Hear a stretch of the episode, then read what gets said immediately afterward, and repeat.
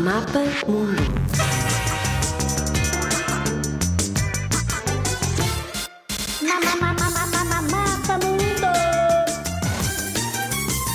A Austrália é uma ilha enorme no Oceano Pacífico e um dos 16 países do continente Oceania. A cidade mais populosa e popular é Sydney, mas a capital é a cidade de Canberra, só para confundir.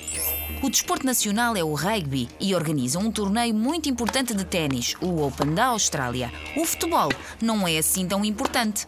É o país dos cangurus e um dos melhores sítios para viver em todo o mundo. Deves conhecer uma data de australianos, principalmente dos filmes que vês.